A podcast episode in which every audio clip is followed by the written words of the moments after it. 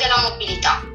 Spostarsi in bicicletta o in monopattino se possibile a piedi, preferire l'auto ibrida o, que- o elettrica a quella benzina, utilizzare il trasporto pubblico, ricorrere alla condivisione di veicoli, bici, scooter, autovetture, ma anche poter usare in modo integrato vari mezzi per il percorso quotidiano in modo fluido.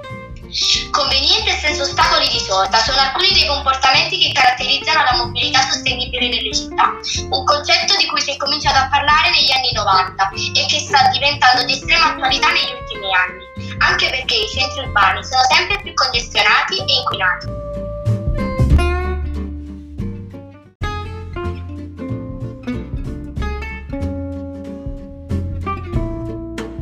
Ma per quelli che non sanno cosa sia la mobilità, ecco un piccolo riassunto delle puntate precedenti. Mobilità sostenibile sta a indicare un modo di muoversi legato indissolubilmente al concetto di sostenibilità territoriale e orientato verso la riduzione dei rischi di inquinamento del potere inquinante per la salvaguardia dello spazio pubblico e della salute.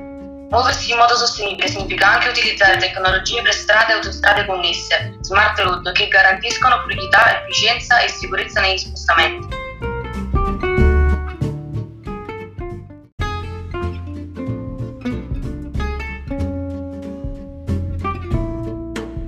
Di mobilità integrata, utente deve poter usufruire di vari mezzi di trasporto, come servizi pubblici o sharing privati, senza soluzione di continuità per completare il percorso quotidiano agevolmente in modo conveniente.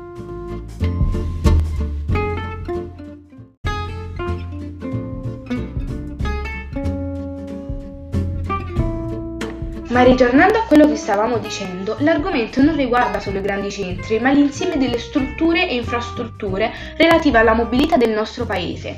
Infatti, in Italia, il settore dei trasporti è responsabile di circa un quarto delle emissioni in grado di alternare il clima.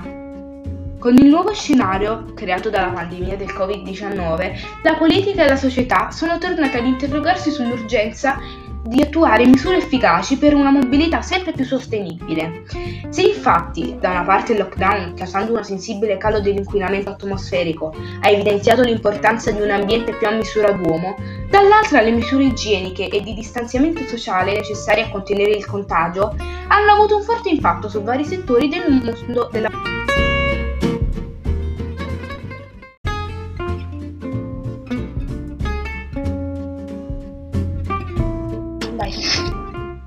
Si è assistito per esempio al ritorno dell'auto di proprietà, fino a poco tempo prima data in agonia, alla frenata del car sharing, ma contemporaneamente a un'impennata della micromobilità nei grandi centri urbani.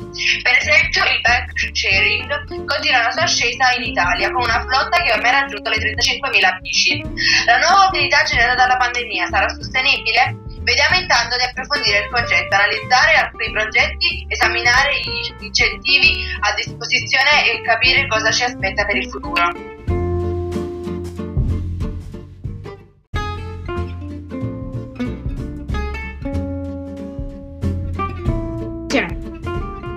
Ma lo sapevate che un gruppo di imprenditori ha deciso di aggregarsi in un'associazione per cercare di fare sintesi sulle normative, sui nuovi orientamenti europei e sulle opportunità di sviluppo in materia di monomobilità sostenibile, in modo da diventare un punto di riferimento per le imprese in questa stagione di rilancio e arrivare così a impattare anche sulla cittadinanza. È nata nel 2020, si chiama Confu Mobility. Il suo focus primario è supportare le aziende italiane che producono, vendono, distribuiscono e utilizzano mobilità in questa fase di transizione verde digitale, fornendo loro gli strumenti e le competenze per conformarsi agli obiettivi di sostenibilità, così come indicati dall'Agenda 2030 della Commissione europea.